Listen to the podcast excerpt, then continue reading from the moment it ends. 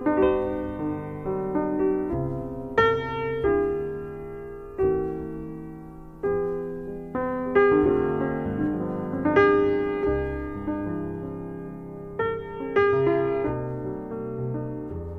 利路亚，亲爱的弟兄姐妹与慕道朋友们平安。今天我们要分享的是《日夜流淌心中的甘泉》这本书中十月十三日“忧伤的灵”这篇灵粮。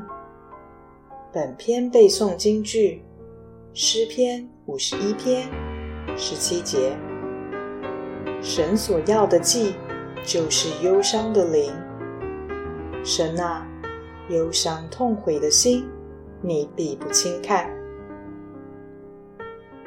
大卫是一个真正懂得神的性情的人，在那样一个要献上牲畜为燔祭的旧约年代，在他犯了大罪，作诗跟神认罪悔改时，他就明白。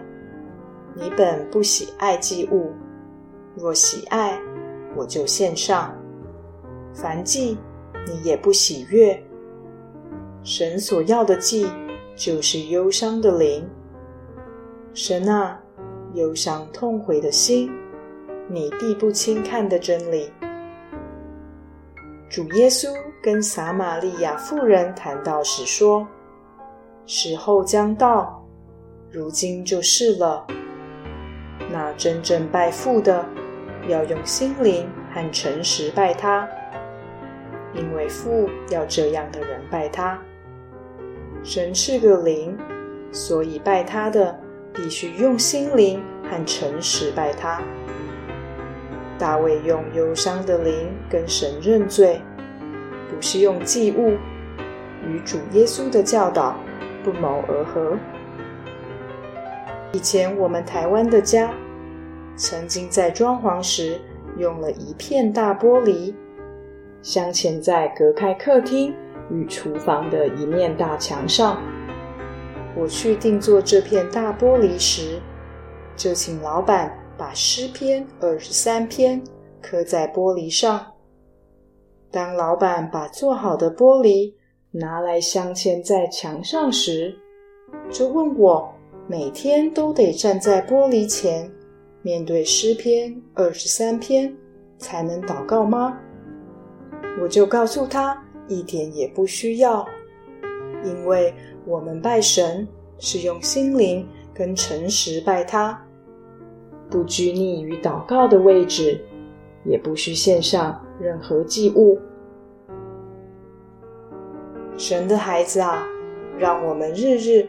将最诚挚的一颗心献给神吧。如果我们拜神无心，神也不要我们的恩赐、才干、金钱和时间等祭物。神要的只是我们的心。他要我们毫无虚假与掩饰的将自己摆在他面前。他要我们诚实认罪，忧伤痛悔。所以，只有摆上忧伤的灵，这种神最喜悦的祭物，神才愿意赦免我们的过犯。大卫很懂得求神，除了求神赦免其过，也求神恢复与他的亲密关系。因为求神赦罪是消极的。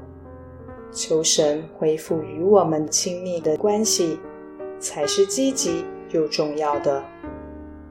所以，他求神不要从我收回你的圣灵，赐我乐意的灵扶持我。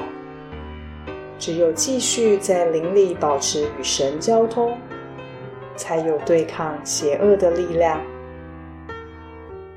我们要学大卫，犯错时。不止不要谢责推诿，还要赶快跪在神前，忧伤痛悔。人若真心认罪，真诚悔改，慈爱的神必会赦免。愿我们永远记住，忧伤痛悔的心，神必不轻看。